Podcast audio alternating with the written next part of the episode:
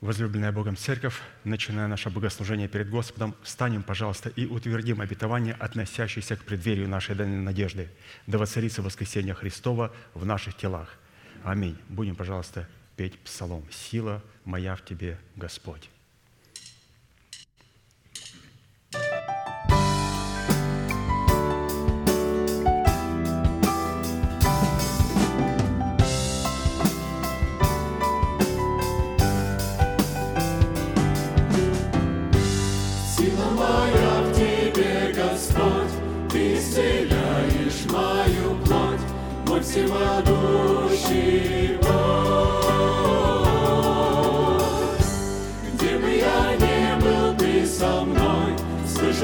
слышу повсюду голос твой, мой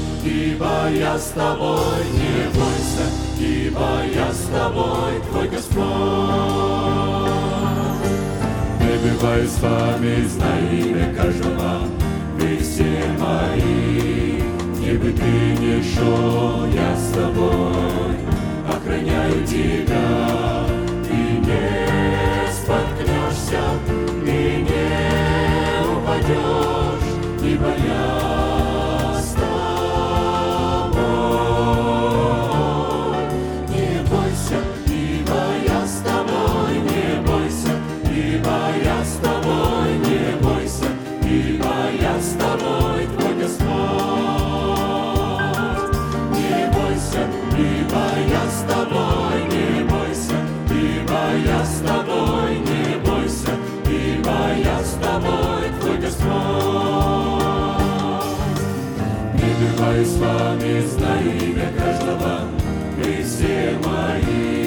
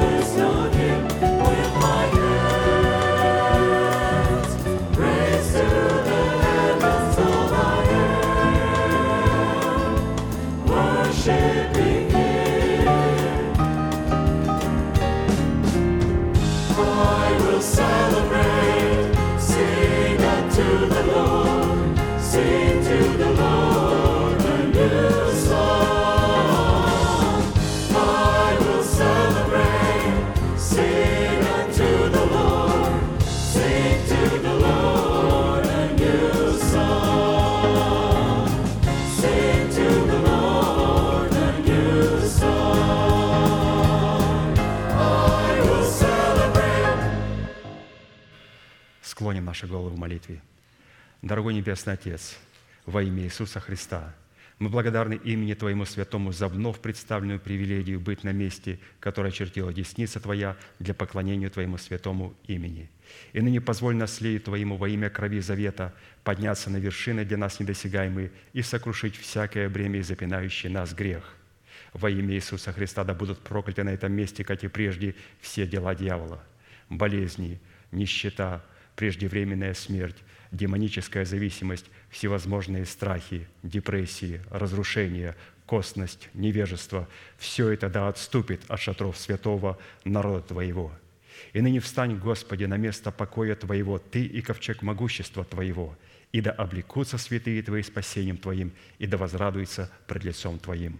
Дай нам больше от Духа Твоего, пропитай нас Духом Твоим святым, позволь нам найти светлое лицо Твое – мы благодарим Тебя, что это служение представлено апостолом Аркадием в Твои божественные руки, и мы молим, продолжай вести его все той же рукой сильную и превознесенную. Великий Бог, Отец и Дух Святой. Аминь. Да благословит вас Господь. Пожалуйста, садитесь.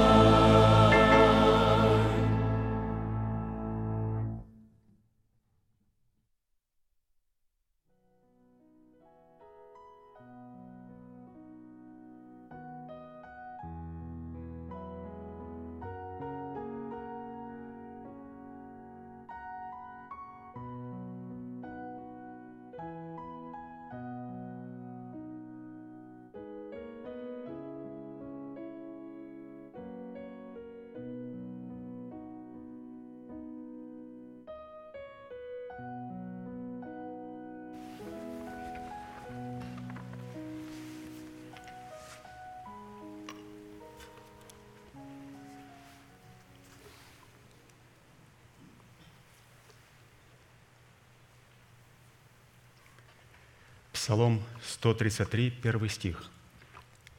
«Благословите ныне Господа все рабы Господни, стоящие на страже в доме Господнем во время ночи».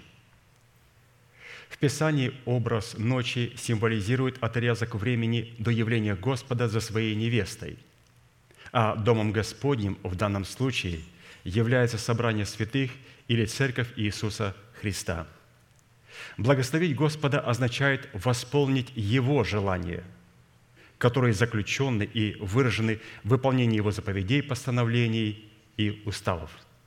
А для этой цели необходимо, во-первых, поставить себя в добровольную зависимость от истины, сокрытой в сердце и от Святого Духа, открывающего значимость этой истины, что означает быть рабом.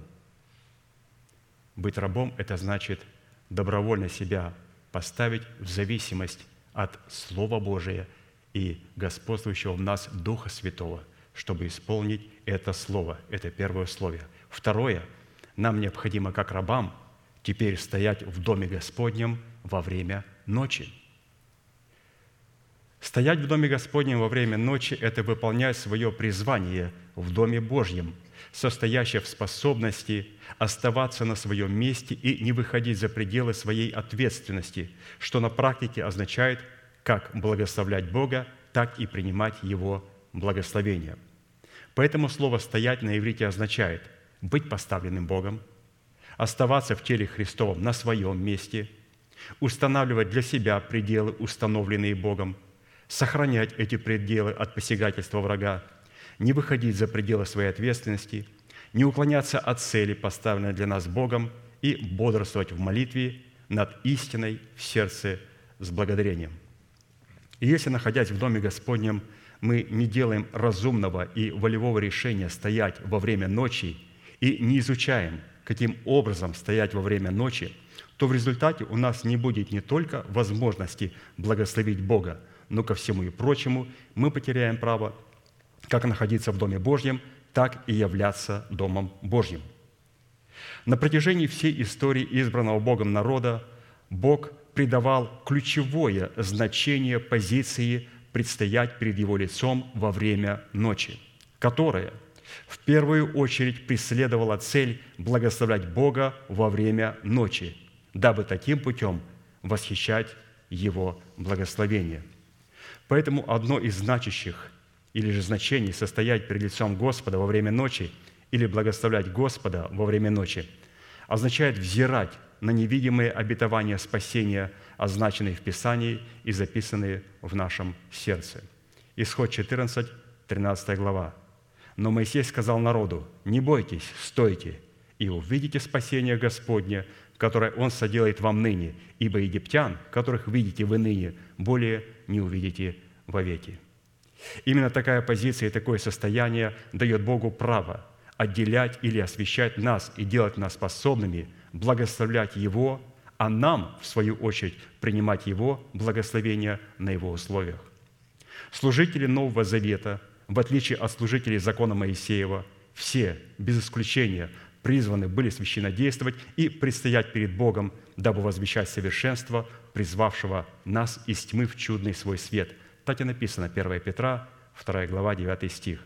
«Но вы, род избранный, царственное священство, народ святый, люди, взятые в удел, дабы возвещать совершенство, призвавшего вас из тьмы в чудный свой свет». Поэтому стоять перед Господом во время ночи означает – возвещать Его совершенство посредством исполнения Его заповедей. Исполнение заповедей является пищей Бога, а следовательно, именно поэтому, когда мы исполняем заповеди Бога, мы тем самым благословляем Бога или восполняем Его желание, Его жажду и Его алканье. Метод же, которым мы призваны были благословлять Бога в Его доме во время ночи, заключается в действии заключенным в воздвижении наших рук к святилищу или к святая святых Дома Господня. К воздвижению наших рук, не пустых рук. Эти руки, когда мы воздвигаем, мы готовы принять от Бога. Эти руки, когда мы воздвигаем, возлагаем на приношение, мы отдаем нечто Богу. Это никогда не будет работать, пока Бог не увидит вот этого, когда мы ложим на то, что мы принесли Богу. И для Бога воздвигнуть – это вначале благословить то, что мы принесли Ему, а потом протянуть и получить от Него благословение, потому что воздвижение начинается с возложения своих рук, а потом уже непосредственно с принятия благословений. Итак, метод же, которым мы призваны были благословлять Бога в Его доме, во время ночи заключается в действии, заключенном в воздвижении наших рук к святилищу или к святая святых Дома Господня. Так и написано, Псалом 133, 2. «Воздвигните руки ваши к святилищу и благословите Господа» не воздвигать руки, Господи, благослови меня. А он говорит, благословите, когда воздвигнете ваши руки к святилищу и благословите Господа, и потом можно уже принимать от Него благословение. Согласно Писанию, от правильного воздвижения наших рук к святилищу зависит конечный результат, в котором мы призваны благословить Бога, чтобы воспринять потом и Его благословение. Мы с вами установили, пишет апостол Аркадий, что в Писании руки в метафорическом, в метафорическом значении могут обозначать как всего человека, как всего Бога, так и всего дьявола. Так, например, выражение «требовать из моих рук» означает «требовать от меня». Таким образом, все, что создает и производится человеком, это дело рук человеческих, и он кормится от трудов рук своих. О производимых же деяниях в творениях Бога говорится как о делах рук Божьих. Человек – это тоже творение рук Господа, и дни Его, человека, в руках Божьих, в руках Его, Творца. О производимых же деяниях дьявола говорится как о делах рук дьявола. Слуги Антихриста будут носить на своей правой руке его знак, в то время как слуги Бога будут носить на своей руке знак Бога. Знак на руке служил также постоянным напоминанием о том, кому человек служит и кто является его господином. А посему знак будет на нашей руке. Какой знак будет на нашей руке, к тому мы и будем простирать наши руки. Если клеймо зверя, мы простираем руки к древу познания добра и зла. Если печать Бога, мы простираем руки к древу жизни. И вот несколько примеров про наши руки. Песни Песней 8.6. «Положи меня, как печать, на сердце Твое, как перстень на руку Твою». Второе. Откровение 13.16. «И Он сделает, что всем малым и великим, богатым и нищим, свободным и рабам положено будет начертание на правую руку их и на чело их». То есть, обратите внимание, задействовано мышление человека и рука, действия человека. А у Господа, Второзаконие 11, 18, «Итак, положи сии слова мои вначале в сердце ваше, потом в душу вашу, и только потом навяжите их в знак на руку свою, и да будут они повязкою над глазами вашими». Вы видите, какая разница нам представляет пастырь? Когда это делают слуги Антихриста, у них одни только мысли о процветании и о материальном только в голове и в их руках. Господь начинает поклонение с нашего сердца. Это истинная заповедь находится в нашем сердце. Мы навязываем его на своих челах и потом простираем руки, руки Господу, благословляя Его и потом рассчитывая на Его благословение.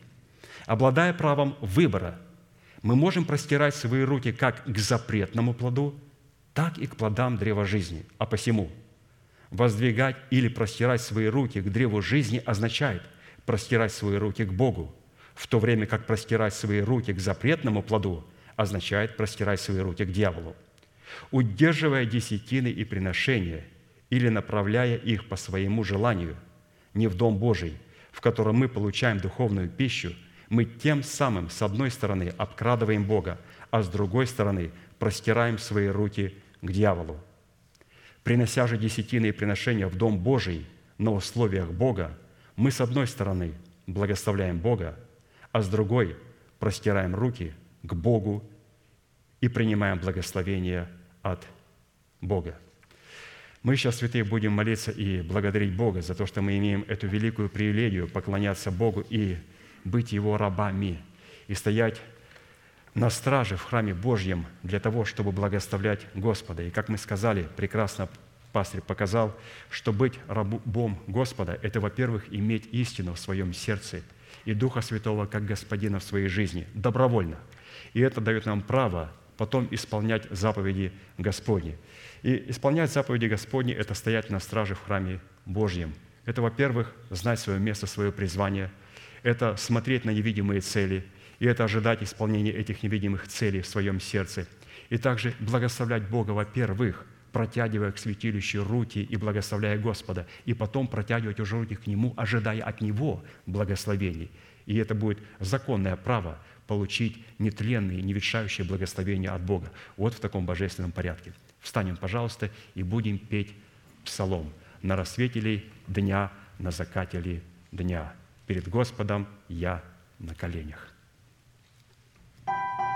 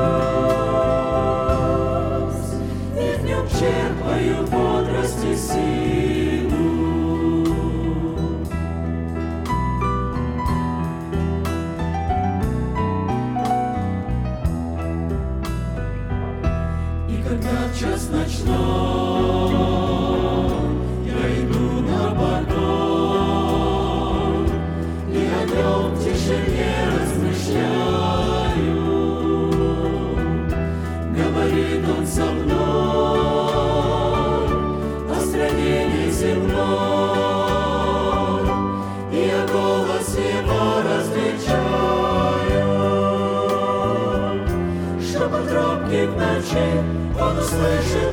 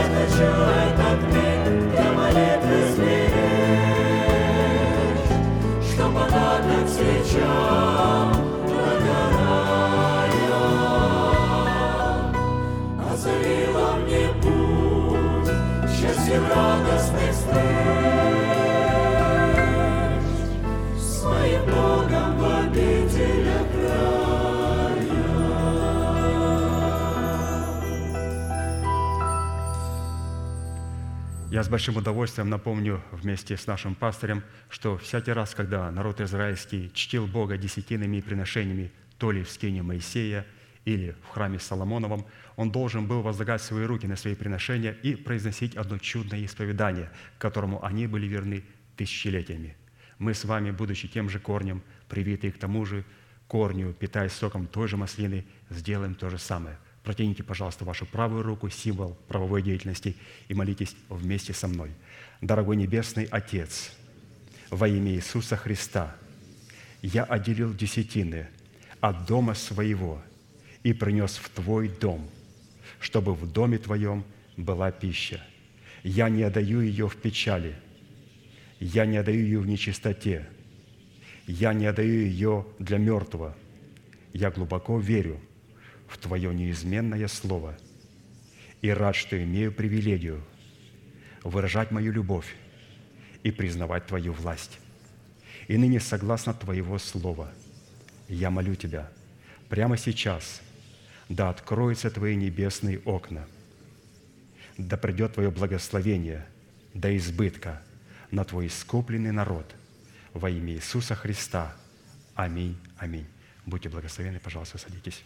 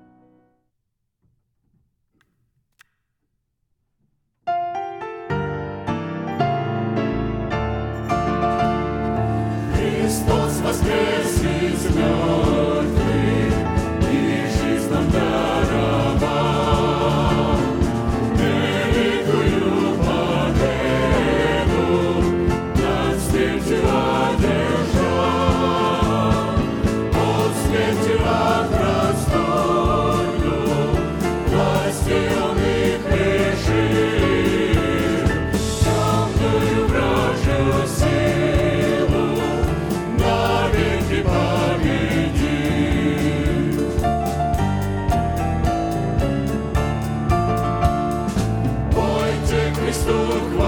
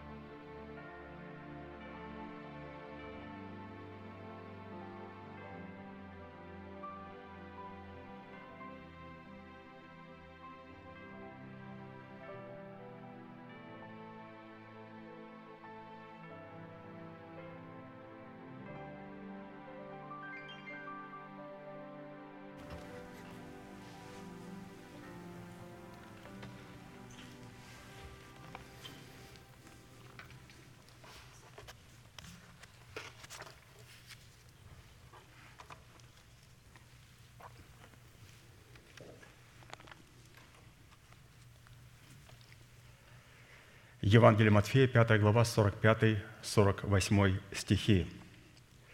«Да будете сынами Отца вашего Небесного, ибо Он повелевает солнцу своему восходить над злыми и добрыми, и посылает дождь на праведных и неправедных. Итак, будьте совершенны, как совершен Отец ваш Небесный».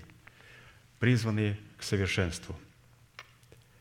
Это заповедь, где Господь призывает нас быть совершенными, как совершен Отец наш Небесный, является наследием святых всех времен, и адресована она Христом сугубо своим ученикам. А посему люди, не признающие над собой власти человека, посланного Богом, к наследию этой заповеди никакого отношения еще никогда не имели и навряд ли уже когда-нибудь смогут иметь. В связи с исполнением этой повелевающей заповеди бодрствовать над Словом Божьим в своем сердце так, как бодрствует Бог над изреченным им Словом в храме нашего тела, мы остановились на взращивании в доброй почве нашего сердца дерева жизни 12 раз в году, приносящему плод свой.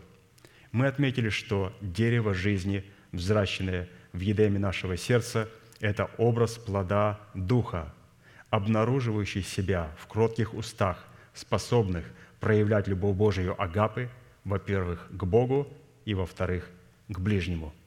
Притча 15.4. «Кроткий язык – дерево жизни, но необузданный – сокрушение духа». При этом следует разуметь, что кроткий язык, являющий себя в любви Божией, это не эмоция, а ответственность, выраженная в конкретных словах – за которыми следуют конкретные поступки, дисциплинирующие эмоцию и ведущие ее за собою в направлении исповеданных нами слов. То есть, если бы вас спросили, что такое древо жизни, это кроткие уста. Скажите мне, пожалуйста, что такое кроткие уста у христианина? И мы должны сказать, это не эмоция, это ответственность, которая выражает себя в конкретных словах, и в конкретных поступках, где мы дисциплинируем свою эмоцию и ведем ее за собою в направлении исповеданных нами слов, которыми мы пленили себя сами.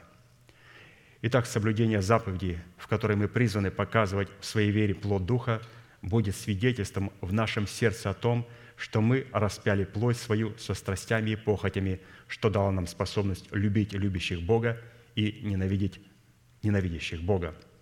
Что указывает на тот фактор, что любовь к Богу, которой мы призваны являть в исполнении заповедей, это избирательная любовь. В силу чего для одних она будет являться запахом смертоносным на смерть, а для других – запахом живительным на жизнь. А посему только при соблюдении заповеди Господней мы можем показывать в своей вере любовь к Богу и к ближнему – и таким образом являть свет в Господе и поступать как чада света.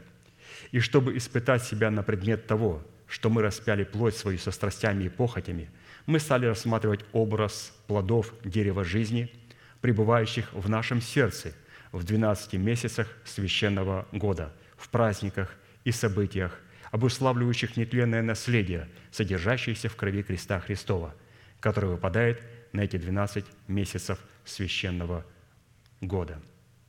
И входить в нетленное наследие сокровища крови Христовой мы призваны через 12 жемчужных ворот, которые содержат в себе 12 принципов, свидетельствующих в соработе несения нашего креста с истиной креста Христова. Рассматривая праздники и события, содержащиеся в каждом новом месяце года, мы сделали ударение на том, что в Старом Завете определение «новый» являлось указанием на образ будущего, которое должно было открыться в Новом Завете, в Новом Завете заключенным с новым человеком, с духом человека, который призван был получить оправдание Божие по дару благодати Божьей, независимо от закона Моисеева, производящего гнев. А с другой стороны, определение слова «новый» указывало на воскресение жизни в нашем теле, в плодах дерева жизни – взращенного новым человеком в доброй почве нашего сердца. В определенном формате, насколько это нам позволил Бог, исходя из меры нашей веры, мы с вами уже рассмотрели плод нашего духа в образе дерева жизни, взращиваемого нами в едеме нашего сердца в первых четырех месяцах священного года. И остановились на рассматривании плода нашего духа в образе нового пятого месяца, который мы призваны принести Богу, чтобы отвечать эталону совершенства, присущего Небесному Отцу. Дерево жизни в образе плода пятого месяца – который мы стали рассматривать в плоде нашего духа, выпадал на середину июля или августа. Это месяц Ав. В Израиле в девятый день пятого месяца Ав соблюдался пост в память о разрушении храма Соломонова Навузарданом, начальником телохранителей царя Вавилонского Навуходоносора. По проведению Бога только после разрушения храма Соломонова, избранная Богом земля, обетованная Аврааму, Исаку и Иакову – и их потомкам по вере получила возможность праздновать свои субботы. Имя Навузардан означает «не дает потомков». Взяв Иерусалим штурмом, Навузардан по повелению вавилонского царя Навуходоносора немедленно позаботился об освобождении пророка Иеремии из-под стражи иудейского царя Иакима за то, что Иеремия изрек пророчество, которое не понравилось иудейскому царю Иакиму. Второе Паралипоменон 36, 21. «Что до воцарения царя Персидского доколе во исполнении слова Господня, сказанного устами пророка Иеремии, земля не отпраздновала суббот своих. Во все дни запустения она субботствовала до исполнения 70 лет». Во-первых, пророку Иеремии по повелению царя Навуходоносора, данного им, его телохранителю Навзардану, была предложена защита от иудейского царя и от его князней, князей, которые хотели убить его за пророчество, изреченное им о том, что Бог отдает все царства земли израильской во власть вавилонского царя Навуходоносора. И во-вторых, пророку Иеремии дано было царское пропитание и полная свобода оставаться либо в Иерусалиме, или же последовать за пленными израильтянами Вавилон в достоинстве привилегированного гражданина Вавилонской империи – Имя вавилонского царя Навуходоносор означает «нево» – «сохрани права наследия» или «права наследования». Нева – это вавилонский бог, которого вавилоняне почитали покровителем науки, искусства и письма. Имя этого божества обязано горе Нева, с вершины которой Бог показал Аврааму великолепную панораму на Палестины – а также с этой же горы Господь показал и Моисею всю землю обетованную. Под именем вавилонского божества Нева явно просматривается образ поклонения собственным разумным возможностям, что можно видеть из свидетельства самого царя Навуходоносора, который, хотя и признавал над собой власть Бога Израилева в лице его пророков, одновременно продолжал упиваться возможностями своего ума – Даниила 4, 26, 27. «Расхаживая по царским чертогам в Вавилоне, царь сказал, «Это ли не величественный Вавилон, который построил я в дом царства силою моего могущества и во славу моего величия?» Разрушение храма Соломонова Навузарданом, начальником телохранителей царя Вавилонского Навуходоносора, которого Бог называет своим рабом, носило уникальный характер, который выражался в том, что разрушение этого храма являлось для вавилонского царя Навуходоносора повелением Всевышнего. Это не было желание царя вавилонского Навуходоносора. Это Бог повелел ему через пророка еврейского Иеремию. Иеремия 28, Иеремия 25, 8, 9. «Посему так говорит Господь Савов, за то, что вы не слушали слов моих, «Вот я пошлю и возьму все племена северные, говорит Господь, и пошлю к Навуходоносору, царю Вавилонскому, рабу моему, и приведу их на землю сию, и на жителей ее, и на все окрестные народы, и совершенно истреблю их, и сделаю их ужасом и посмеянием и вечным запустением». Таким образом, вавилонский царь Навуходоносор и Навузардан, начальник его телохранителей, являлись исполнителями воли Бога, в отличие от царя Иудейского и его князней. Они относились как к Богу Израилеву, так и к пророкам Израиля с трепетным почтением, но не как цари израильские и иудейские». Это видно из молитвы Вавилонского царя Навуходоносора, в которой он после исполнения над ним повеления бодрствующих и приговора святых наконец-то перестал упиваться способностями своего ума и признал над собою неоспоримую власть ума Бога Всевышнего в лице пророка Даниила, которого он назвал Валтасаром. Даниила 4, 14, 15. Повелением бодрствующих это определено, и по приговору святых назначено – дабы знали живущие, что Всевышний владычествует над царством человеческим и дает его кому хочет и поставляет над ним уничиженного между людьми. Такой сон видел я, царь Навуходоносора, а ты, Валтасар, скажи значение его, так как никто из мудрецов в моем царстве не мог объяснить его значение, а ты можешь, потому что Дух Святого Бога в тебе». Итак, два слова имени Бога – бодрствующий и святой – эти два имени из 50 имен Бога Всевышнего, участвовавшие как в защите суверенных прав Его ума, которым обладает Отец, Сын и Святой Дух, во главе которых стоит Бог Отец, так и в защите ума Христова в нашем духе. Бодрствующий и святой – это имена Бога, которые защищают Слово Божие, которое пребывает на небесах, которое пребывает в посланниках Божьих и которое сокрыто в нашем сердце. Он бодрствует Бог Святой над Своим Словом. Сочетание этих двух имен Бога, бодрствующий и святой, указывает на тот фактор, что Бог бодрствует в храме нашего тела над Словом Своим. Он не дремлет, Он бодрствует, Он помнит. Иногда нам кажется, Он молчит, но Он помнит, Он бодрствует в храме нашего тела над Словом Своим, которое мы скрыли в сердце своем и над которым мы бодрствуем в молитве – чтобы это клятвенное слово исполнилось в установленное Богом время в храме нашего тела, в котором образ раба Господня в лице вавилонского царя Навуходоносора представляет функции нашего обновленного ума, посредством которого мы получаем способность представлять члены нашего тела в рабство праведности. А посему, чтобы соработать с этими двумя именами Бога Всевышнего, бодрствующий и святой – нам необходимо самим бодрствовать в молитве над Словом Господним, сокрытым в нашем сердце.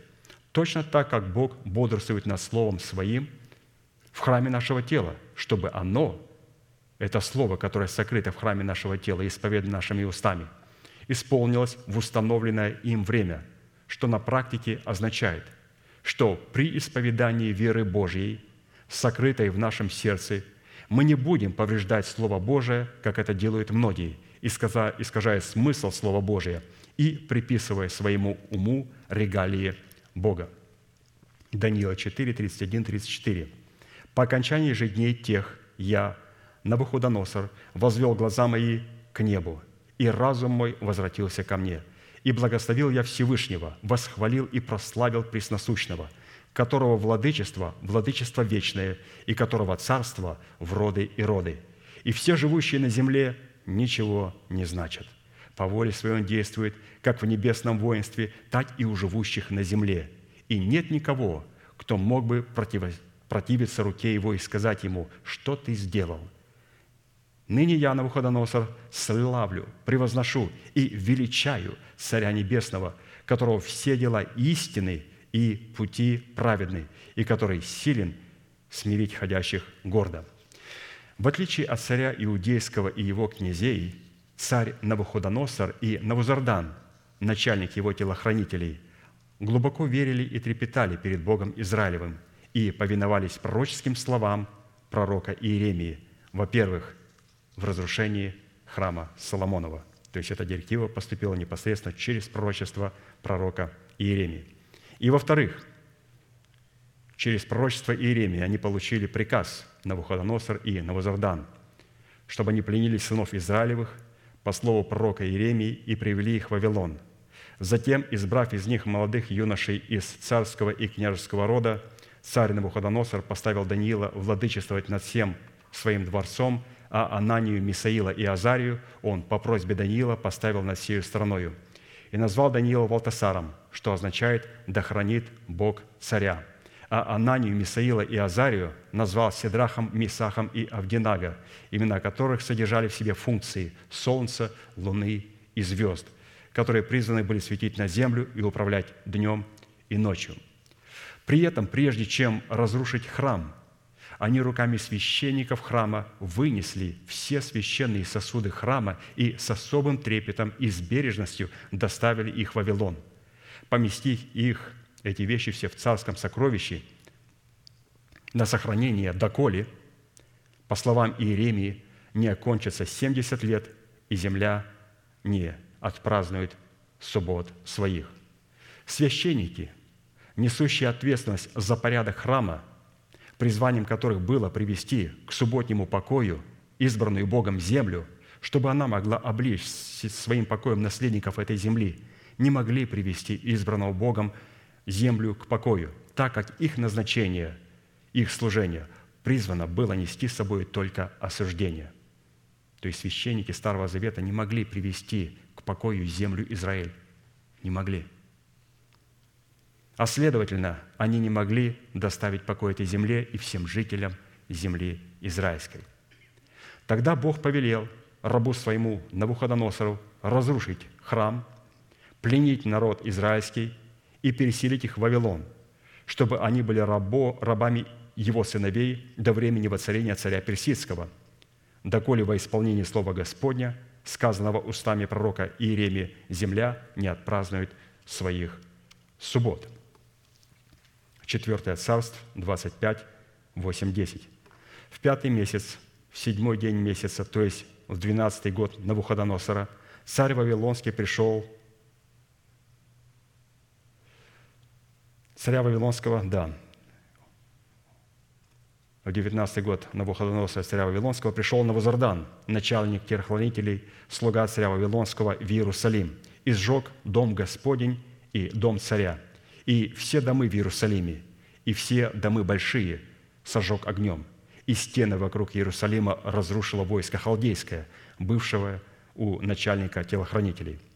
Учитывая, что закон Моисеев в храмовом служении – во всех своих жертвоприношениях представлял образы будущего и тень будущих благ, а не самый образ вещей, мы решили рассмотреть такие вопросы. Первое. Что следует разуметь в нашем теле под образом разрушенного храма Соломонова, из-за устройства которого избранная Богом земля, обуславливающая наше тело, не имела юридического основания праздновать свои субботы. Второе – что следует разуметь под образом дерева жизни, в составляющей плода пятого месяца в плоде нашего духа, дающего возможность избранной Богом земле, обетованную избранную Богом народу праздновать свои субботы. Третье. Кого в своем теле следует разуметь под образом Навуходоносора и Навузардана, которые являлись исполнителями воли Бога Израилева и трепетали перед Ним и перед Его святыми пророками. И четвертое, что следует разуметь под отрезком 70 лет, необходимых для празднования суббот, обетованном Богом земли Аврааму, Исаку и Иакову и их потомкам по вере. При этом мы отметили, что, с одной стороны, если мы будем рассматривать это событие вне нашего тела и вне нашей причастности к телу Христову в лице избранного Богом остатка, то это нам не принесет совершенно никакой пользы. То есть все это написано к нам.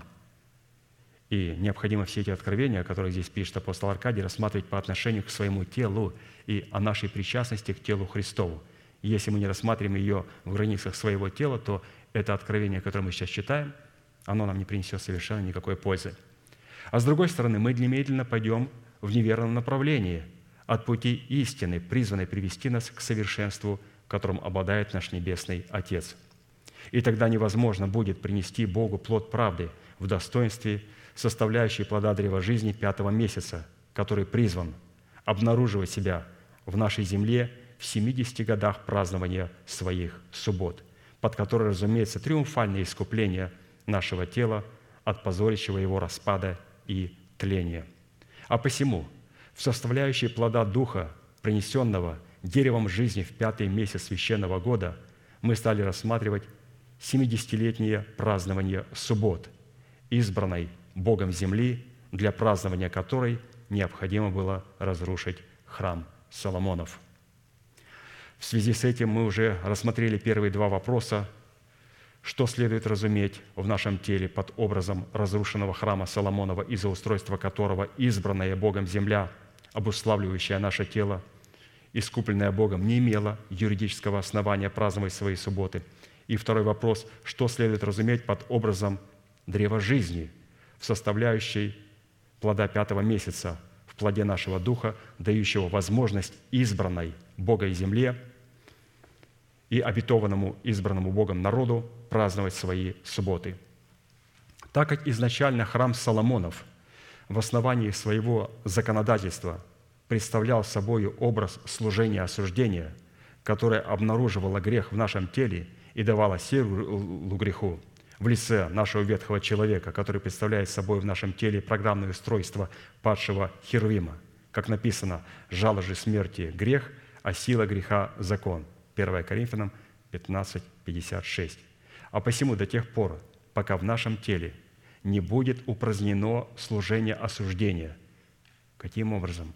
Путем разрушения храма Соломонова, представляющего в нашем теле образ державы смерти – в достоинстве законодательства Моисея, которое обнаруживает в нашем теле грех и дает ему силу царствовать над нами в лице нашего ветхого человека, переданного нам через суетное семя отцов.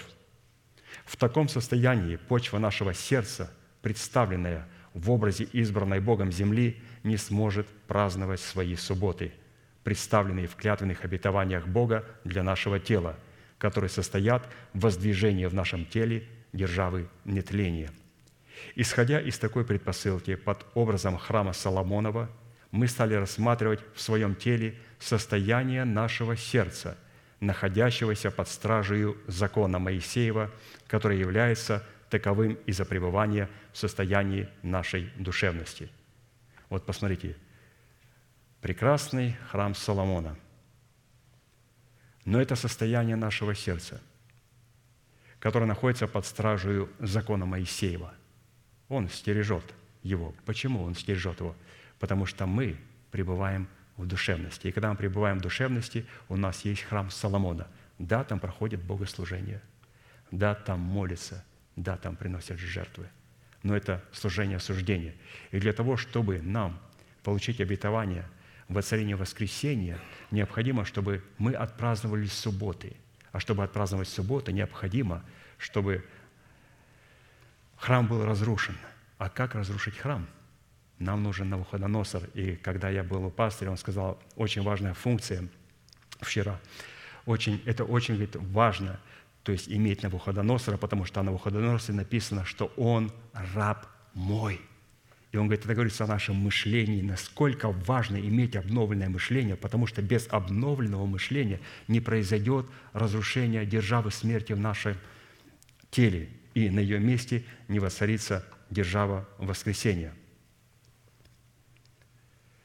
Поэтому храм Соломонов, прекрасный храм Соломонов, это служение осуждения, которое присутствует у всякого рожденного свыше человека, который находится в душевности. Мы говорим о людях, которые были рождены от слова истины.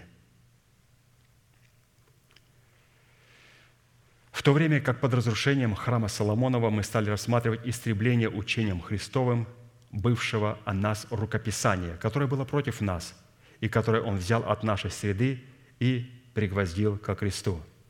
То есть невозможно было истребить, разрушить рукописание храм Соломонов – без наличия учения Христова, потому что можно только уструбить, истребить учением Христовым бывшее о нас рукописание, которое было против нас или рассматривало нас только грешниками.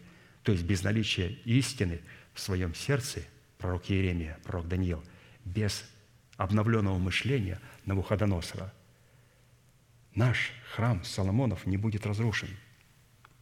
А его необходимо разрушить. Как?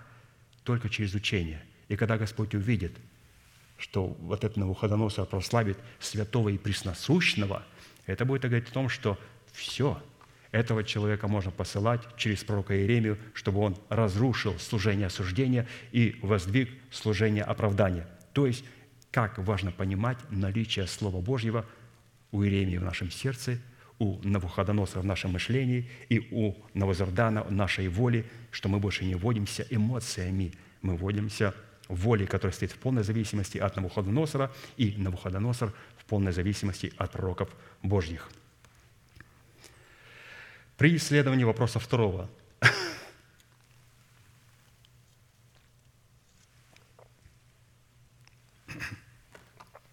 Что следует разуметь под древом жизни, приносящий плод пятого месяца в плоде нашего духа, благодаря которому избранная Богом земля в достоинстве нашего тела могла праздновать в 70 годах свои субботы.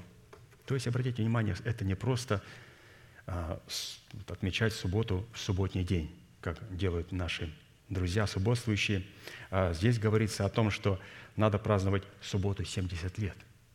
И что если мы станем такими субботствующими, которые будут праздновать субботу 70 лет без остановки, и мы удовлетворим субботу и отождествимся с субботой, с Церковью Христовой, с этими тесными вратами, с добродетельной женой, то вот это истинные субботствующие дети Божии – Конечно же, мы тех тоже очень любим и уважаем, но все-таки давайте посмотрим на субботу немножко с другой стороны.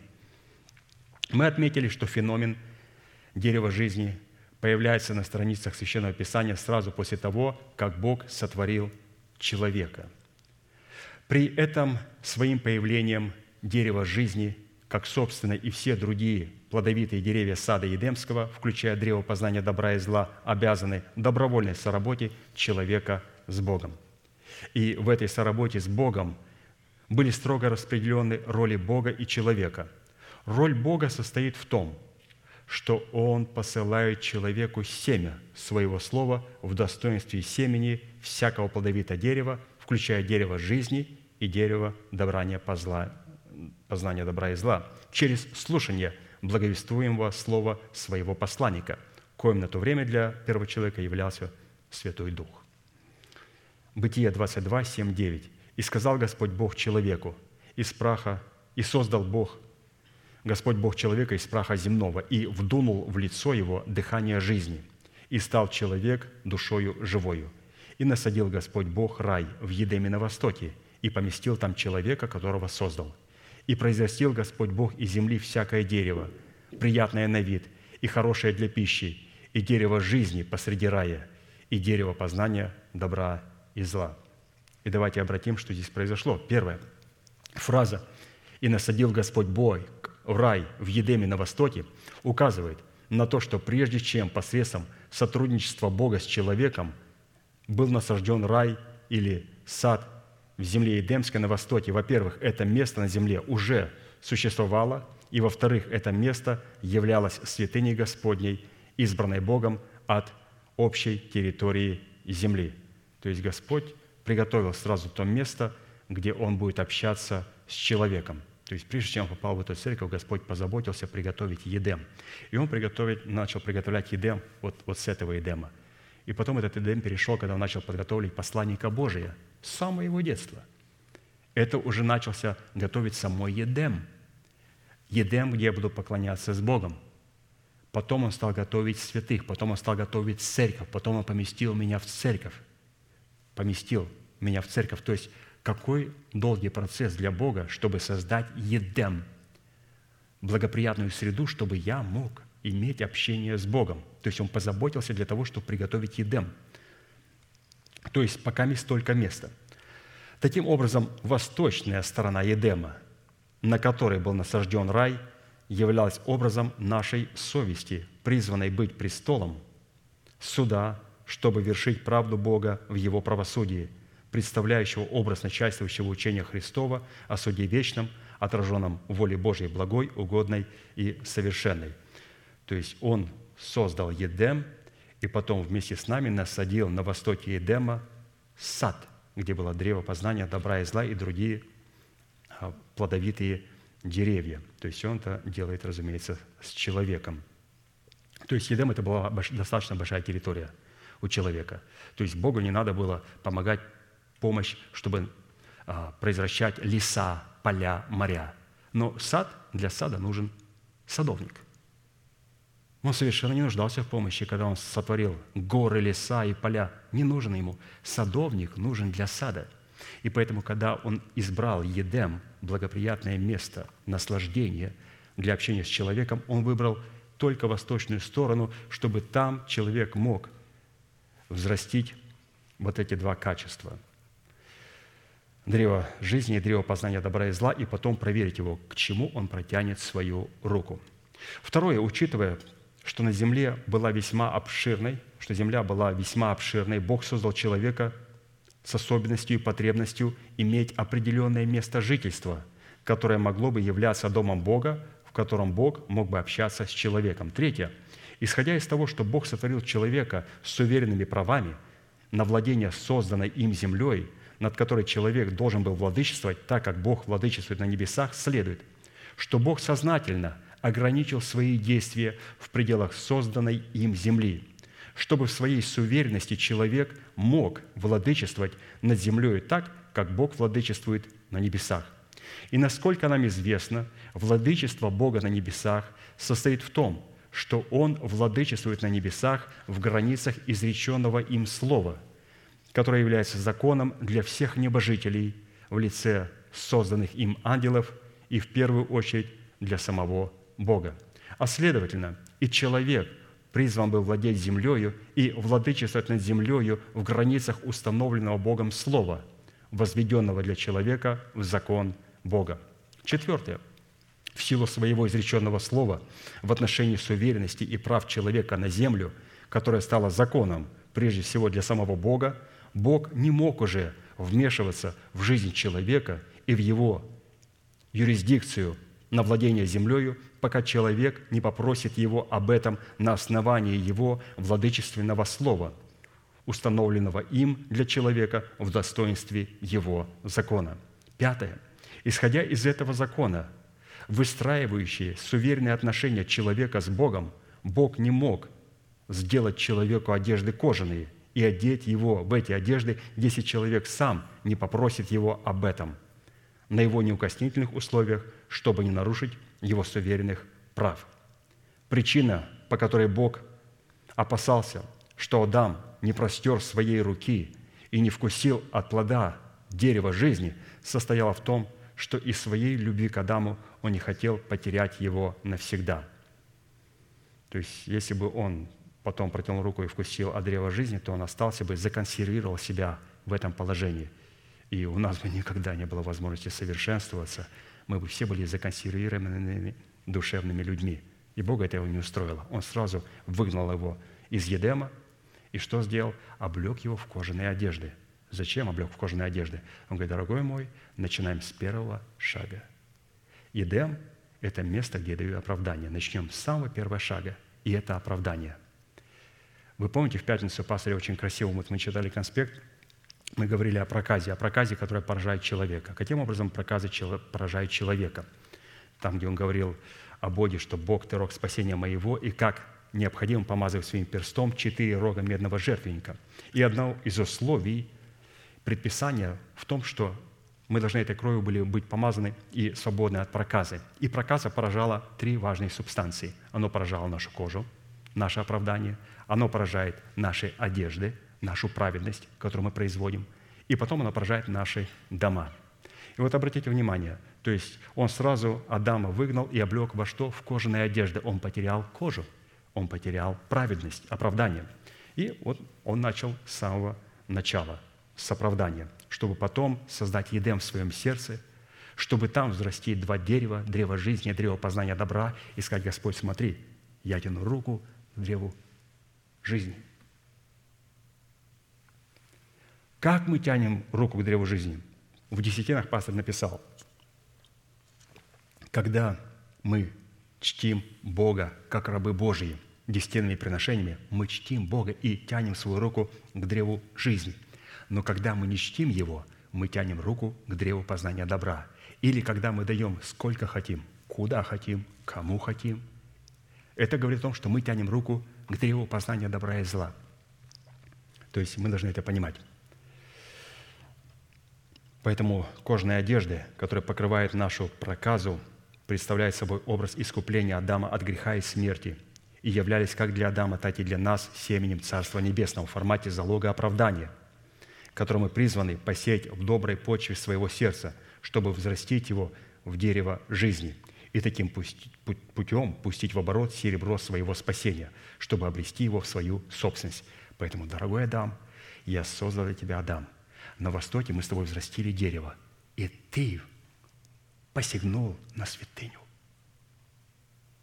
Начинаем все с самого начала. Облекая его в кожаные одежды. Теперь, Господи, что? Теперь в оправдании тебе дал семя заново. Семя древа познания добра и семя древа жизни. Взрасти и продемонстрируй передо мной, как ты любишь меня. Продемонстрируй, что ты не душевный человек, что ты духовный человек. И, разумеется, Христос это продемонстрировал и показал, что он полностью свободен от проказа. Мы демонстрируем, что мы полностью свободны от проказы. Наша кожа, кожа покрыта кровью Агнца, его кожей. Наша одежда свободна от проказы, потому что как определить, кожа у человека прокаженная или нет? Когда человек что-то делает для Бога, и когда у него какая-то победа. И вдруг ну, где-то ущемили его слегка. И он говорит, а на каком основании вы со мной так разговариваете? О, а почему? А почему с вами нельзя так говорить? Господин, я ущемил ваши права. Писание говорит, когда Озия был благословен и возвысился, он решил, что ему можно теперь все. Бог его благословил, Бог подтвердил это своим присутствием, своими благословениями, и он вошел во святилище, чтобы кадить. И священники сказали, не тебе, Озия, не тебе кадить. Ты царь, но ты не являешься ни священником, ни пророком. Пожалуйста, покинь это место. Он взял кадильницу и сказал, вы будете меня учить, Бог через меня такие вещи творит – и когда он это сказал, в руке у него была кадильница, на нем появилась проказа. И он умер прокаженным. Поэтому одежды не должны э, быть покрыты проказой. И, разумеется, потом очень интересно пастор показал, каким образом появляется проказа на наших домах. И там он раскрыл интересную вещь, что когда мы входим в Дом Божий через тесные врата, то как определяется, мы находимся в этом доме или нет? Мы будем точно соответствовать характеристикам тесных врат. Мы будем соответствовать себе характеристикам добродетельной жены. И если мы не соответствуем этим характеристикам, то Писание называет это проказой. А для Бога человек прокаженный – это отлученный. Писание говорит, человек, который прокаженный в Израиле, должен покрывать себя был во вретище, порванную одежду, закрывать свои уста вретищем вот так вот и кричать «Я не чист! Я не чист! И снять покрывало со своей головы.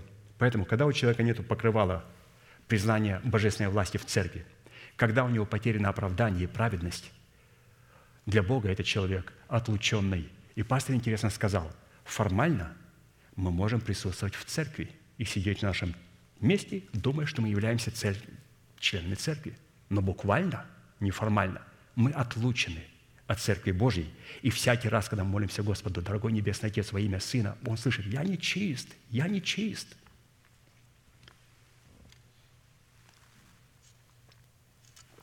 Поэтому там очень было красиво, каким образом Бог от формальности переводит в буквальность Духа.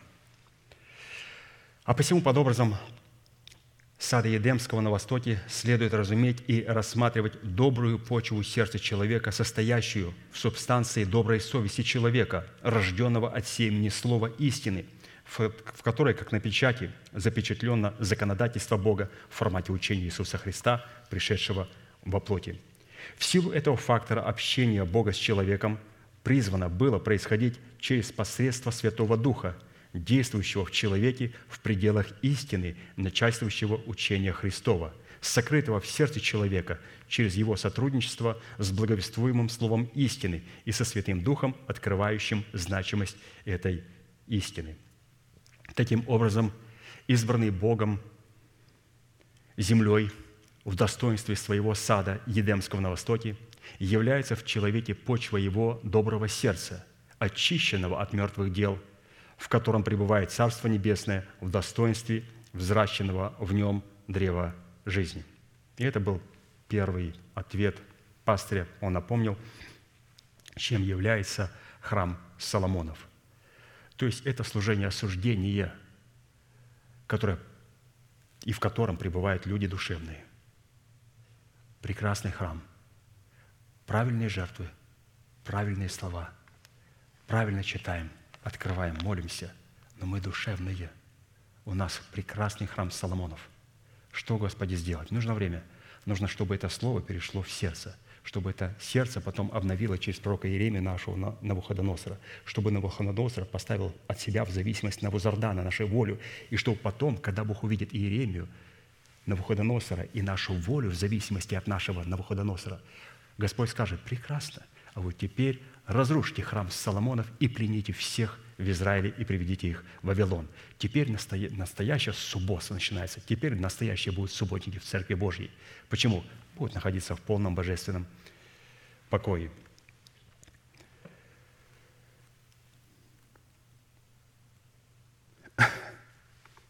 Хорошо. Вопрос третий. Или, подождите, какой мы с вами вопрос проходили? Так.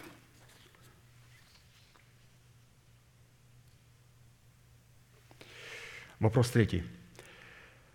Кого следует разуметь под образом Навуходоносора и Навузардана в своем теле, которые являлись исполнителями воли Бога Израилева, в отличие от иудейского царя и от его князей? Трепетали перед Богом Израилевым и перед его святыми пророками – по слову Иеремии, также разрушили храм Соломонов. Кто эти люди? Ну, мы с вами немножко коснулись, то есть я слегка наперед зачитал, пояснил, потому что я прочитал конспекты до конца. Ну, давайте почитаем все-таки, давайте почитаем. Рассматривая в своем теле этих двух персонажей, без которых в нашем естестве не может произойти ни одно разумное и волевое действие, следует, что под образом Навуходоносора следует рассматривать наш ум или нашу разумную сферу. А под образом Навузардана, начальника телохранителей царя Навуходоносора, следует рассматривать нашу волю, в то время как под образом пророка Иеремии и Даниила следует рассматривать ум Христов – обладателем которой является наш новый человек. Под образом иудейского царя Иакима и его князей, которые противились Богу в лице пророка Иеремии и желающих убить его, следует рассматривать в нашем теле образ царствующего греха. Царь, царствующий грех. И как определяется царствующий грех? Он хочет убить пророков Божьих, не принимает благовествуемое слово. И поэтому этот царствующий грех в лице ветхого человека получает свою силу от закона Моисеева – который являлся его оружием и его упованием. В связи с этим апостол напоминает нам, чтобы творить в своем теле справедливый суд Бога в разрушении храма Соломонова, в котором происходит отмена служения осуждения, необходимо иметь на скрижалях своего сердца истину, запечатленную в достоинстве начальствующего учения Христова, в котором Бог оживил нас вместе со Христом в новых скрижалях завета, простив нам все грехи, истребив учением бывшее о нас рукописание, которое было против нас. Определение сути истины начальствующего учения Христова в нашем сердце мы стали рассматривать в достоинстве судного наперстника, первосвященника, представляющего постоянную память перед Богом в формате нашего постоянного бодрствования в молитвах, который отвечает требованиям совершенной воли нашего Небесного Отца – то есть это весьма важная дисциплина, которой мы, подобно Давиду, призваны приводить Богу в своей постоянной молитве как аргумент, дающий Богу основание услышать нас и встать на нашу сторону в молитвенной борьбе с собственной плотью. Учитывая, что наша память выражает себя в способности содержать в себе полномочия истины, сокрытой в сердце, то есть мы здесь, пастор, вот обратите внимание, мы, мы говорим все-таки о Навуходоносоре – кто такой Навуходоносор и Навузардан. Обратите внимание, как пастор перевел сразу нас на память. Раз Навуходоносор – это наше мышление, и как определяется наше мышление? Это не просто быть а, эрудитом в Писании, это не просто закончить какой-то библейский колледж. Нет, совершенно нет. Это иметь в себе память, память великих дел Божьих. Поэтому наша память выражает себя в способности содержать в себе полномочия истины, или же будем говорить, что вот Навуходоносор имеет способность содержать в себе полномочия истины, которая прежде была сокрыта в сердце и которая призвана сработать с нашим обновленным умом, с Навуходоносором, который, в свою очередь, призван сработать с нашими кроткими устами. Нам необходимо было вспомнить, какие условия необходимо выполнить со своей стороны, чтобы обладать в своем сердце постоянной памятью дел Божьих, запечатленных им в древних днях. Или же каким образом следует бодрствовать в молитве, чтобы не сложить свою ветхую натуру путем разрушения в своем теле храма Соломонова, служение которого осуждало нас на смерть. В связи с этим нам необходимо будет вспомнить и восстановить в своей памяти четыре классических вопроса. Первое. Кем или чем по своей сущности является память дел Божьих, запечатленных в древних днях в нашем добром сердце? Второе. Какое назначение призваны выполнять в нашем теле память дел Божьих, совершенных им в древних днях? Третье. Какую цену необходимо заплатить чтобы обладать памятью дел Божьих, запечатленных в древних днях. И четвертое, какие результаты преследуют или же последуют от наличия в самом себе памяти дел Божьих, запечатленных в древних днях. То есть здесь мы дальше будем рассматривать за пастырем наличие памяти в нас. То есть память – это очень важная субстанция. Без этого никак нельзя. Что такое память? Еще раз. Память – это а, начальствующее учение Иисуса Христа, которое пребывает в нашем сердце. Что такое память? Это не «О, я вспомнил, я вспомнил телефон». Нет. «О, вспомнил место Священного Писания». Нет. То есть это не то. Память – это когда эта истина записана в сердце. А чтобы записать? О, чтобы записать, надо найти тесные врата. Надо войти сквозь тесные врата и стать агнцем, стать овцою – надо научиться пасти своих козлят после шатров пастушеских. Надо смириться с тем, что помазанник Божий скажет, от каких мертвых дел необходимо очистить мое сердце и приготовить Едем. Потом необходимо на восточной стороне Едема вместе с Господом принять благовествуемое слово и насадить там древо жизни и другие плодовитые деревья. И потом необходимо это слово взращивать. Потом, когда у нас есть Едем, нам необходимо этим словом обновлять свою мышление. Мы говорим, что такое память? Мы, мы только остановились на сердце, мы только еще даже только вошли в сердце. Это не просто, о, я вспомнил, пастор говорил. Потом, после того, когда это произошло, теперь мы начинаем обновлять свое мышление, начинаем пребывать в учении апостолов.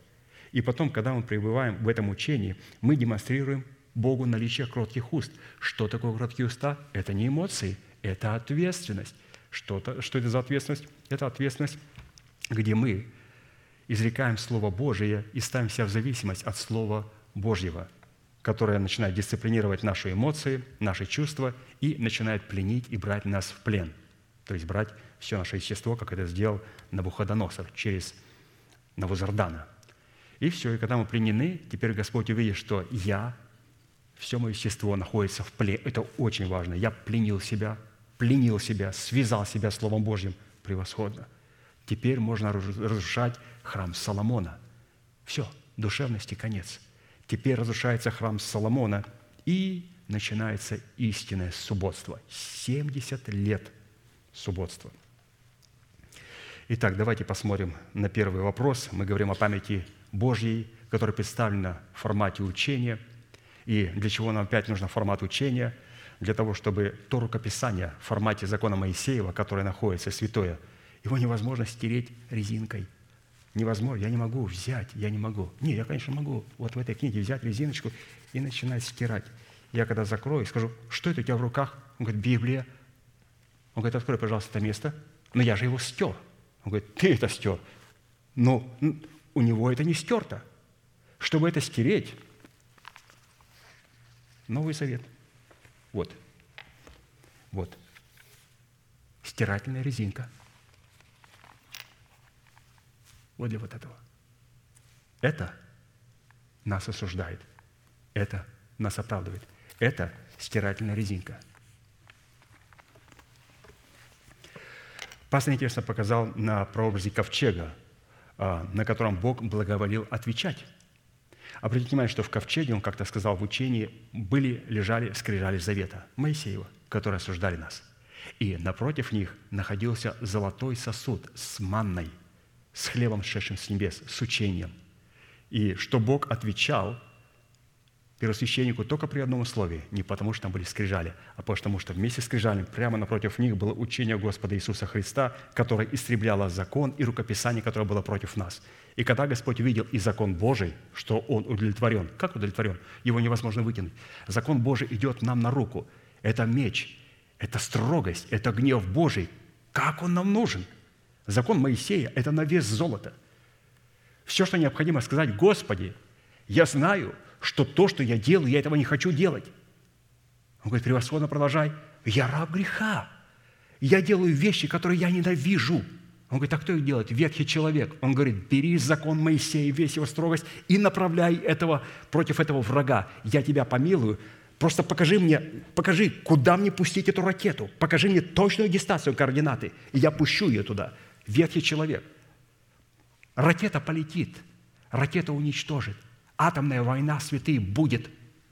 Покажите, пожалуйста, координаты. Это будет вы и ваш дом, ваши дети, или это будет ветхий человек? А это возможно только при одном условии, когда у нас есть истина, учение Иисуса Христа, пребывающее в нашем сердце. То есть это манна, которая находилась в золотом сосуде, которая точно показывала координаты.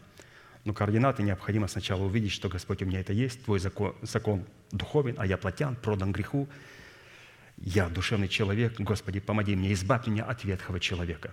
Он говорит, хорошо, ты это увидел, теперь мы используем закон Моисея. А для тебя учение Иисуса Христа, которое сможет тебя воскресить, поднять твою душу из смерти и установить твое тело. То есть закон Моисея чудесный, духовный закон. Как он нам нужен? Но только при одном условии. Если у нас есть золотая чаша с сосудом учение и закон. Какая комбинация? Итак, Значит, четыре вопроса задает нам апостол Аркадий. Первое. Итак, чем же все-таки является память человека, содержащая в себя память дел Божьих, совершенных им в древних днях, как по своей сущности, так и по своему выражению? Чтобы сразу определиться в отношении того, что мы являемся, чем является память дел Божьих, запечатленных им в нашем духе в древних днях, нам необходимо вспомнить определение слова «память». Потому что суверенное существование, развитие и морально-нравственное совершенствование всякой личности, сотворенной Богом, связано с наличием в ней памяти. Нету памяти, человек уподобляется, уже теряет достоинство э, человека. Наличие памяти. И память – это не просто память. Ты, что, не помнишь? Я говорю, мне когда святые подходят, ты помнишь, я вот исповедовался? Я говорю, я вообще, я не помню ни одного исповедания, святые, не помню никогда. Я не, как, не помню я. Я не помню. Иногда люди говорят, ну, я вот не, не, рассказал. Я говорю, не надо рассказывать, надо исповедовать. Я не помню рассказы и не помню исповедания. Я их бросаю. Пастор мне вообще сказал, говорит, ты должен научиться поступать как Бог. Если Бог бросает исповедание за свой хребет туда, в пучину, делай то же самое. И как только через исповедовался, я моментально забываю кто ко мне подходил, зачем ко мне подходил. Ну, разумеется, иногда мне надо вести в курс пастыря. Это единственный нюанс, где он должен, наш апостол, быть в курсе. А есть такие вещи, где они сразу бросаются туда за хребет, когда касается лично человека, и не произвело это эффект на святых в церкви. А если произвело, мы это бросим, но просто необходимо еще кое-что поправить и пособирать перышки вместе. Будем ходить, собирать. И такие суверенные личности в лице человеков, ангелов Божьих и падших ангелов во главе с падшим сыном Зари существуют на земле, в небесах и в преисподней. Мы говорим о памяти. Они есть у человека, у нее есть у ангелов, они есть, конечно же, у сатаны. Он постоянно приходит к Богу и напоминает, «Господи, позвольте мне напомнить вам об этом человеке». Господь говорит, «Я не помню». Вы странно. «А почему я помню?» Он говорит, «Я не помню». При всем этом – следует отметить, что можно находиться на земле, но оставлять память своего имени не только на земле, но также в небесах и в преисподней. А посему память, представляющая информацию, сокрытую в нашем сердце и в нашем мышлении, определяющая нас в достоинстве разумной, суверенной личности, это, с одной стороны, уникальная способность разумно и осмысленно воспринимать окружающее и отдавать отчет в своих мыслях – словах, поступках и чувствах. А с другой стороны, память – это способность сохранять в своем сознании прежние события и впечатления, а вернее ту информацию, которая произвели или же произвела эти впечатления. А посему память, представляющая наше сердце и наш ум, определяет нас в достоинстве разумной, суверенной личности. Этот запас и кладезь информации и впечатлений, полученных нами по генетической линии по суетности жизни отцов, а также как от событий прошлого, так и от текущей жизни, текущих событий. То есть мы практически, вот обратите внимание, все делаем по памяти. Мы едем куда? В церковь. А как вы уверены, что вы едете туда? По памяти я помню, куда ехать. Вы помните дорогу, вы помните светофор, вы помните улицу, вы помните людей, вы помните, как выглядит ваш пастырь, вы помните вашу машину, вы помните, куда заходить и куда выходить, вы помните, когда вставать, садиться, я помню. То есть вся твоя жизнь состоит из памяти, совершенно верно. Также и у Бога. Все хождение состоит из памяти. И эта память находится сокрытая глубоко в нашем сердце, которое можно всегда достать из своего сердца и заставить все органы нашего естества и нашего мышления работать на нас. То есть где скрывается память? Память. Таким образом, согласно Писанию, именно память, обуславливающая наши мысли, определяет как нравственную суть самого человека, так и суверенные границы, за которые он несет ответственность. Притча 23, 7. «Каковы мысли в душе человека, таков и он». То есть мысли – это память. Что он помнит, какие мысли какая память была заложена в его сердце. С одной стороны, исходя из такой концепции или парадигмы, следует, что, сохраняя в своей памяти дела Бога, совершенные им в древних днях, состоящие в усыновлении и искуплении нашего тела от власти тления, мы изглаживаем другую память, полученную нами по генетической линии от суетной жизни наших отцов по плоти. То есть, обратите внимание, то есть у генетической жизни есть своя память, и эта память приходит, и она начинает вводить программу в действие. И для того, чтобы это не произошло, нам необходимо посредством истины Божией изгладить эту память, которая находится в каждом человеке. То есть в каждом человеке находится программа. И ее необходимо постоянно изглаживать. Не просто словами, Господи, я отрекаюсь во имя Иисуса Христа от суетной жизни перед нами от отцов. Аминь. Все. Нет. Надо постоянно изглаживать. Хорошо. Но дело в том, что мы живем каждый день. Мы каждый день говорим, мы каждый день делаем, согрешаем, мы каждый день делаем ошибки. И это снова приходит и возвращается к нам в память. И потом рождаем детей. И все то, что находится в нашей памяти, оно потом передается и им. А с другой стороны, сохраняя в своей памяти дела Бога, совершенные им в древних днях, состоящие в усыновлении и искуплении нашего тела от власти смерти и тления, мы утверждаем совершенное Богом прошлое и будущее где? В настоящем. Превосходно. Посмотрите, вот для чего нам нужна память. Все то, что Бог уже совершил в прошлом – разрушение храма Соломонова, когда они отпраздновали свои субботы, и когда Господь воздвиг державу жизни, когда Он воздвиг Иерусалим, это уже было в памяти, в прошлом, и эта память находится в сердце человека. И мы можем находиться в определенных а, положениях, можем находиться в болезни, в недугах, в каких-то разочарованиях, в чем-то разбиты. Для Бога самое главное, ты помнишь это событие? Помню. Оно ясно чертано на сердце ясно чертано на сердце. Все, придет время, и что там следующее? Следующее Господь воздвиг стены Иерусалима. Вот это следующее ожидает каждого святого человека, у которого есть память древних дел Божьих. Как красиво сказано. Мы утверждаем совершенные Богом дела в прошлом, и то, что Он совершит в будущем, в преддверии, превосходно. В будущем тоже пастор написал.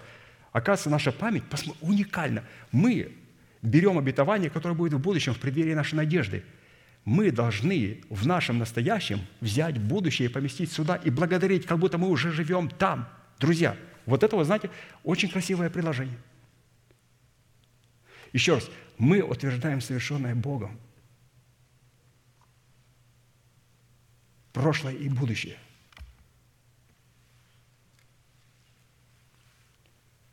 В Это о чем говорит? Нельзя взять обетование, которое лежит в преддверии надежды, если мы не увидим себя живущими там, если мы не увидим себя восхищенными, встречающими Господа Иисуса на облаках, если не увидим себя царствующими с Иисусом Христом на этой земле, если не увидим себя сидящими на престолах, когда будут судить 12 колен Шимов Израиля, когда мы не увидим этого, тогда этого и не произойдет. Поэтому память связана не только с прошлым, оно связано с будущим, чтобы это прошлое и будущее пришло в настоящее.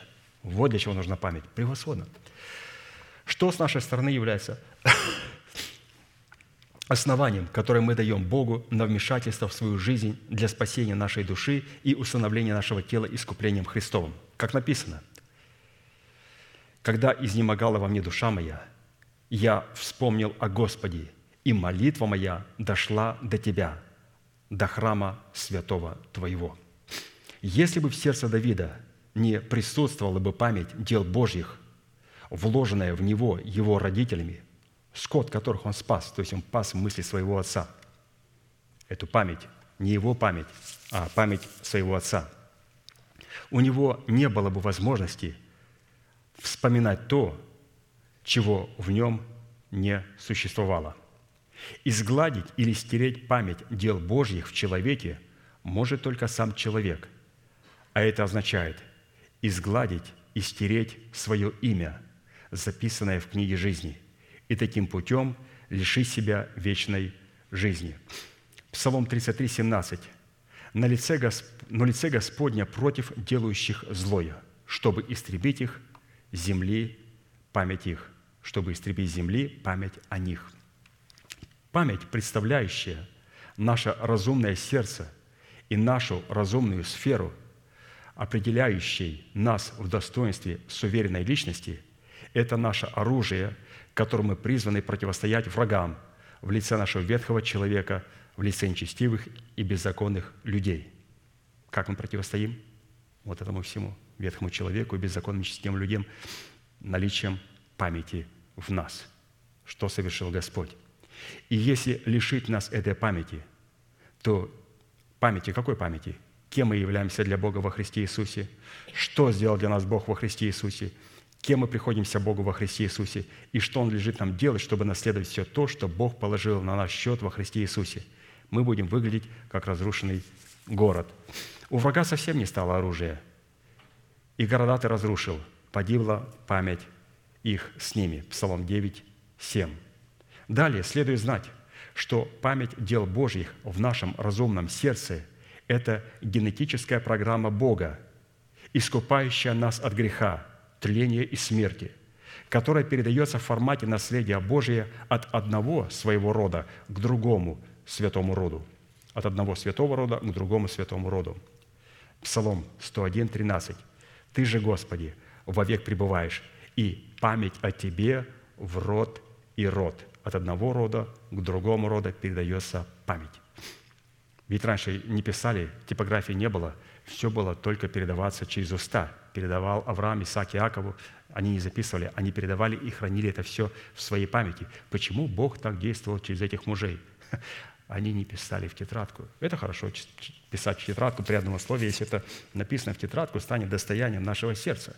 Авраам, Исаак, Исаак, Исаак и Иаков, они записывали все в свое сердце и передавали другим своим поколениям в еврейском народе.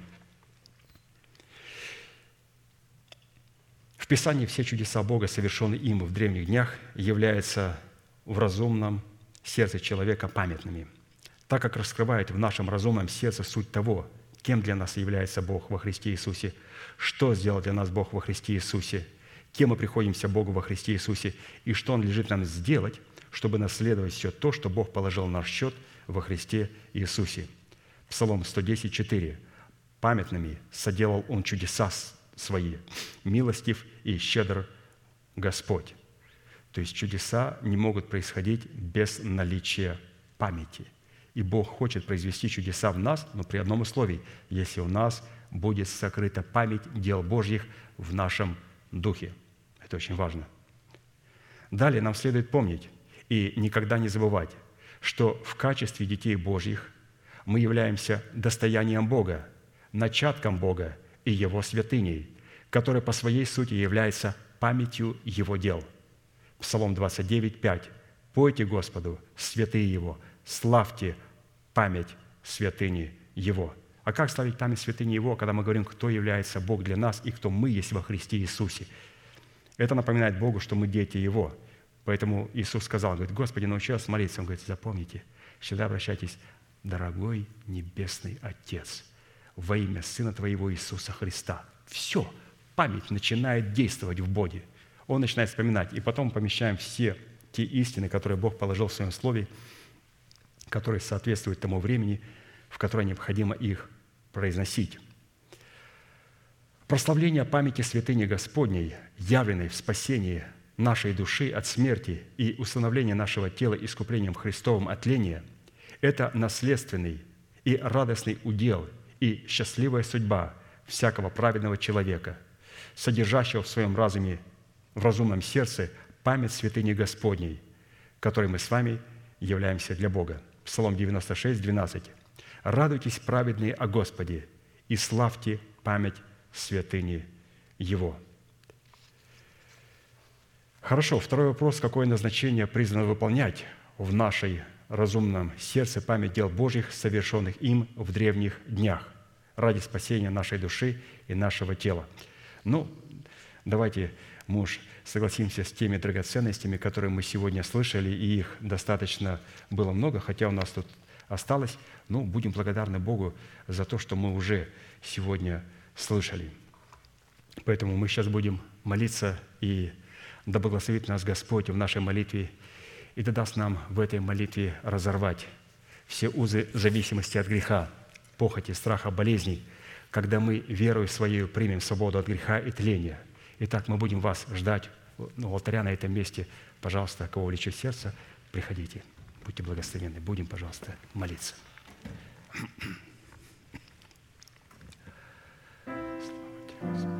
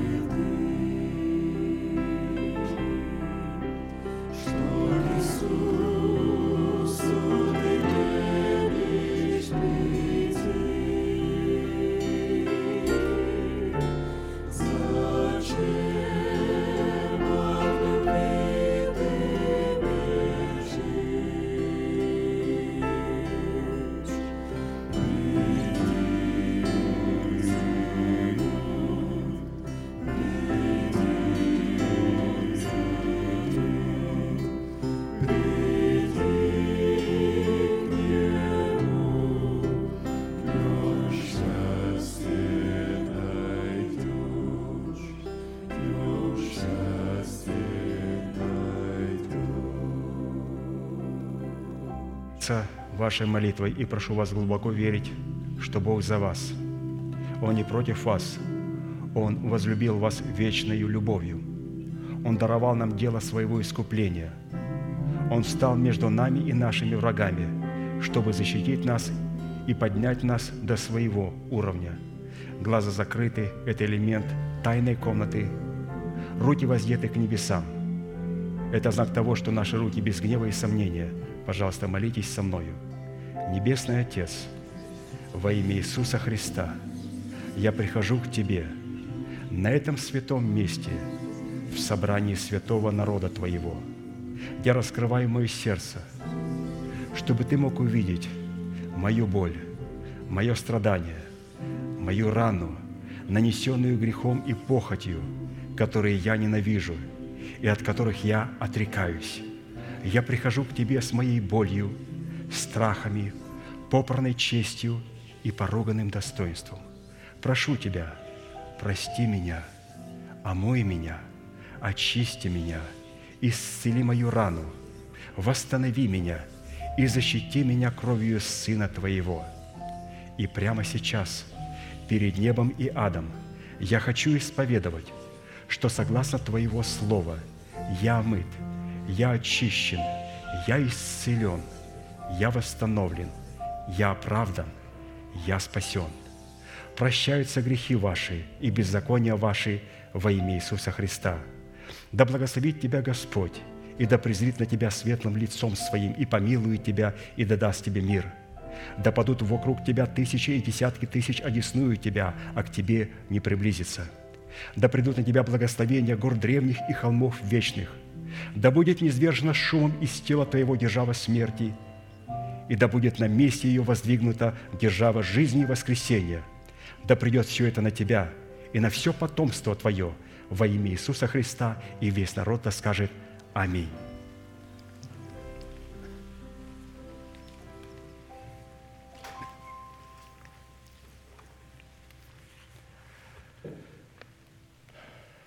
Хорошо, друзья, давайте закончим наше неизменное, наше служение не нашей неизменной манифестацией. Могущему же соблюсти нас от падения и поставить пред славою Своею непорочными в радости, единому, премудрому Богу, Спасителю нашему, через Иисуса Христа, Господа нашего, слава и величие, сила и власть прежде всех веков, ныне и во все веки. Аминь. Благодарю за ваше участие, за вашу молитву, святые, на этом месте. А, ну, следующее собрание будет продолжаться сегодня в ячейках, где мы можем снова пережевывать то слово, которое нам передал брат Аркадий. Он передает и работает сейчас над новыми откровениями, будет передавать их. Он говорит, что у него заготовлено очень-очень много, поэтому, говорит, святые, пускай не переживают, откровений очень много. Просто необходимо а, отнестись с пониманием, с пониманием и с любовью ко святым, которые нуждаются, а, будем говорить, в наших молитвах. Просто надо потерпеть, подождать и ожидать а, действия Божия, которое уже производит эти действия, и относись к пониманиям, как к нашему апостолу, брату Аркадию, и также к его супруге, сестре Тамаре, и поддерживать их в молитве, ожидая, разумеется, полной победы и полного восстановления. Хорошо, святые. Также маленькое объявление. У нас завтра э, запланирована встреча в церкви. Мы обычно в это время в праздник э, встречаемся в парке, поэтому если вы хотите, вы можете прийти. Если более хотите точно узнать координаты и когда и что, можете подойти к брату Анатолию и сестре Наде, то есть они более могут скоординировать а, тот праздник, который будет совершаться завтра. И как мне сказали, что ну, все, кто может и хочет, пожалуйста, вы приглашены. Ну все, с миром Божьим, будьте благословенны.